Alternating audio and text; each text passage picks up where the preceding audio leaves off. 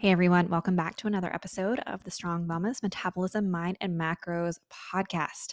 Today we are going to dive into something that's a little bit controversial, but very much backed by research. I'm excited to dive into this concept on being over the next couple of weeks. So, I hope you and your family are doing well. I'm actually shocker, recording this episode a little bit early because at the time of this release, it will be on Monday, December the 19th. And I'm actually taking a little break, taking some time to be present with my family.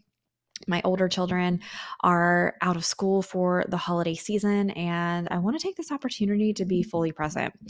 I don't know that I've ever shared this on the podcast, but you know, taking time off is something that I've really struggled with for years, actually. When I worked third shift, I always would work holidays and work overtime because we were paid extra.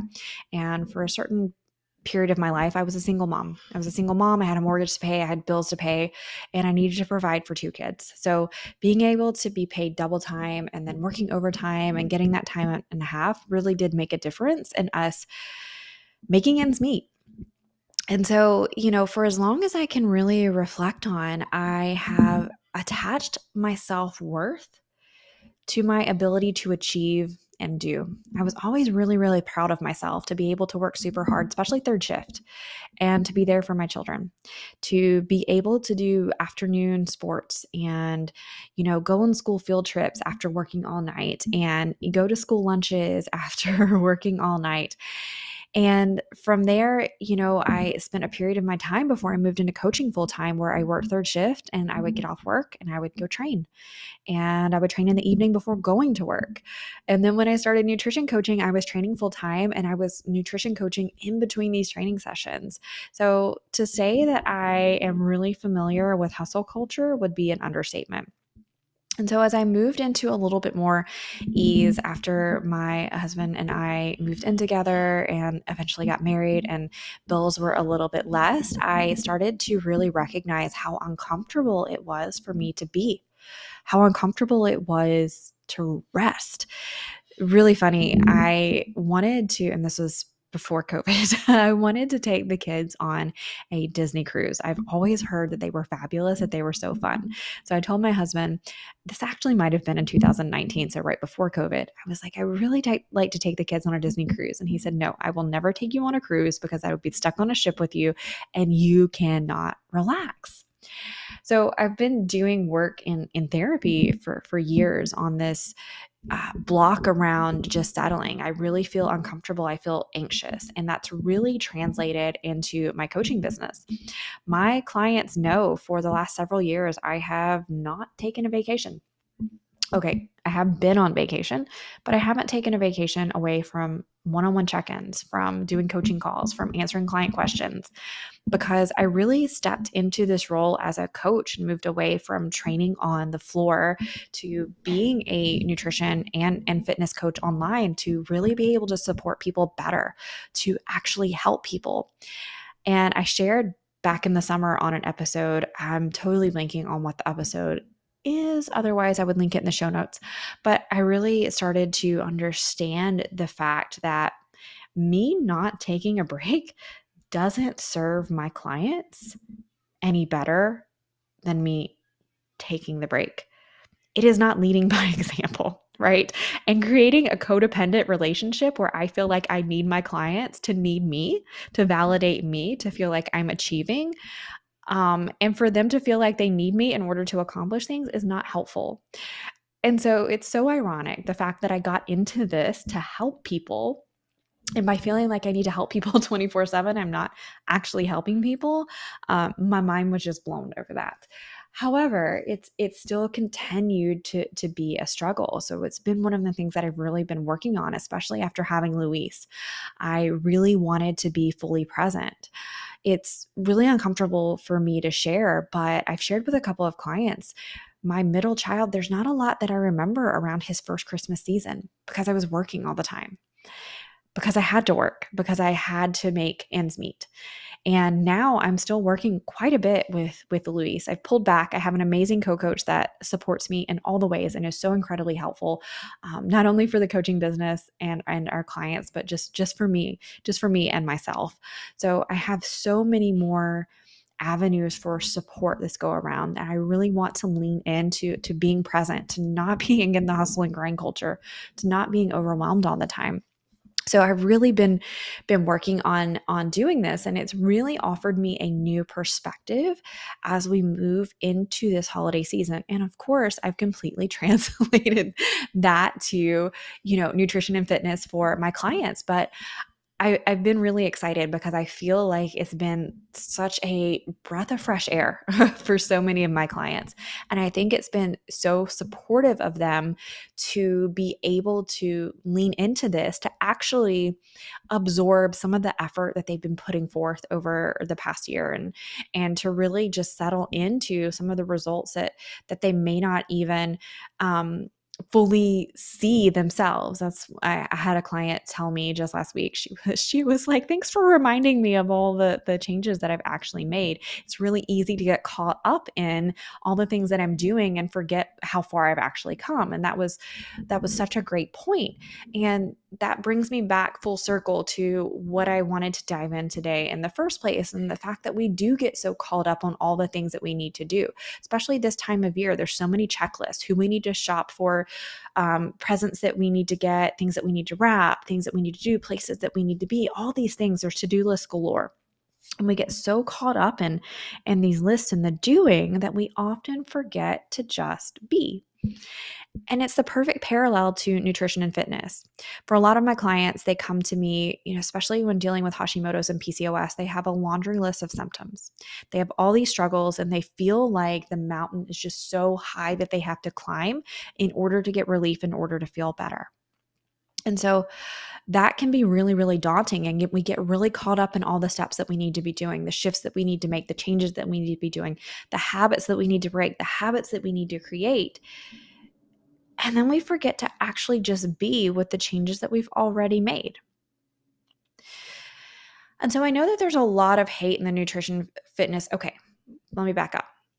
There's two sides of the new year, new you in the nutrition and fitness space. There's the one side that is capitalizing on so many people's pains and emotions and feelings at the new year. They're shame and disappointed, and they're promoting new year, new you.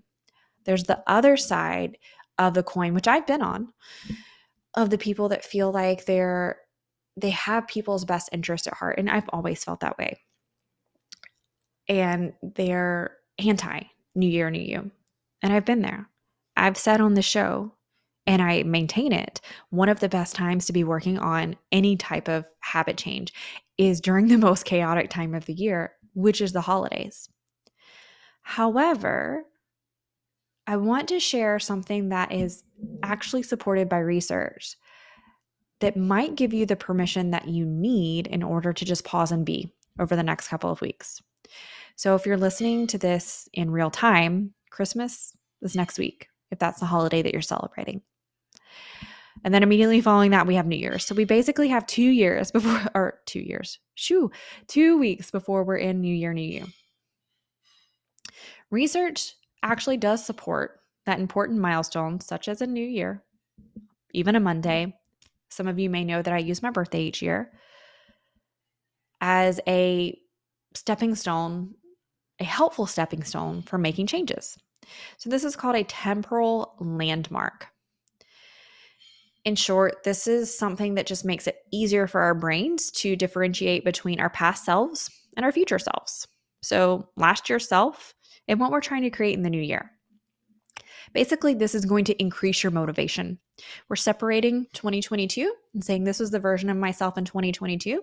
Now it's 2023, and I'm going to create a brand new version of myself. I have these goals, I have these dreams, et cetera, et cetera, et cetera.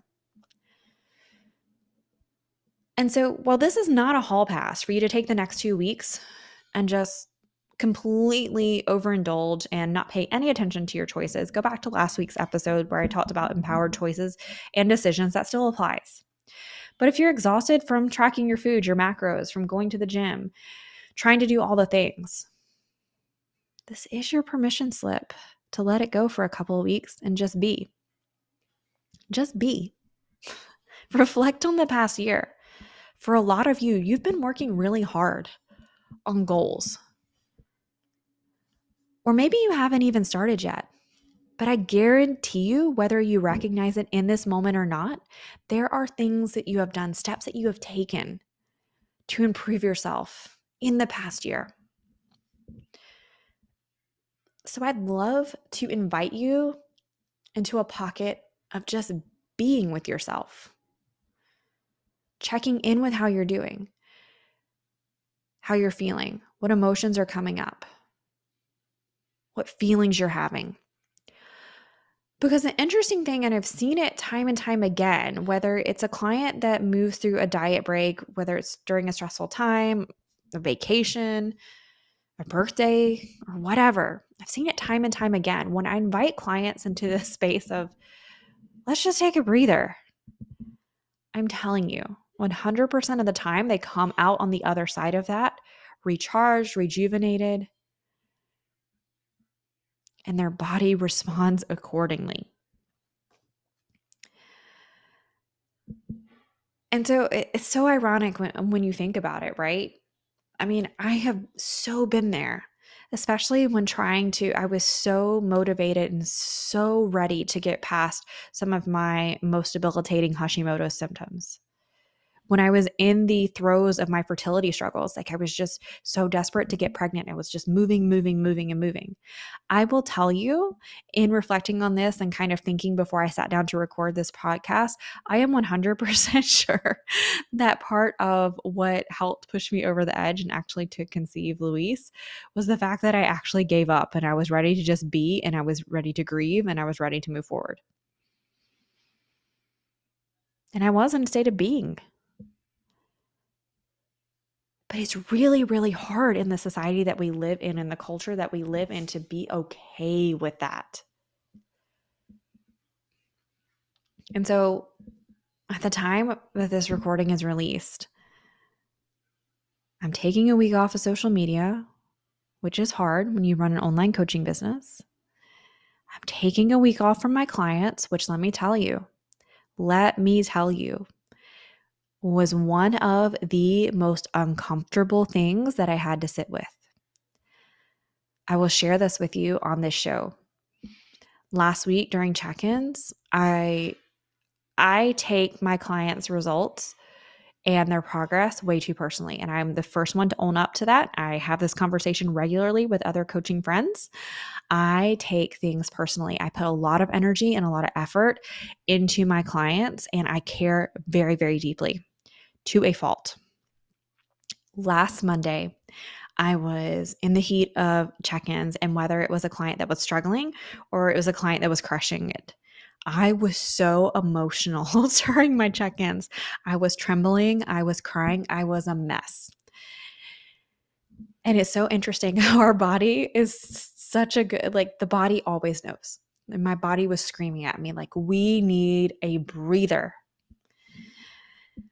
and so I let my clients know that I would be taking the week off, and I cannot even tell you how anxious that made me.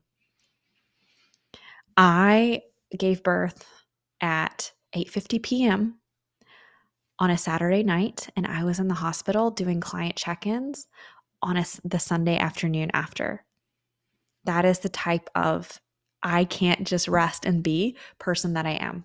And I guarantee you, I do not coach a single client who, if I would have told them I just gave birth, I need a few days, would have been upset, would have been angry. They would have been in full support of me. It's my own personal issue. I want to be clear of that. But I'm doing it. I'm taking a week of being. My older kids are out of school. We're going to do all kinds of adventures and be together and play games and have fun.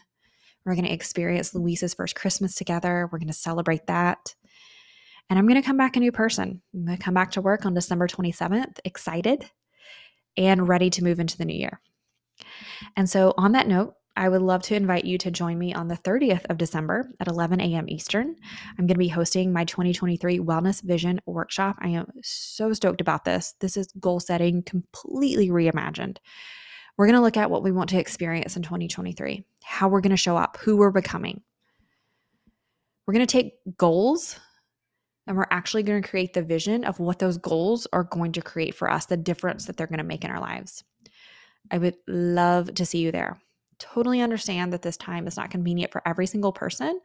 So I'm going to send out the replay, but make sure that you sign up. I'm going to drop a link to sign up in the show notes, and I hope that I will see you there.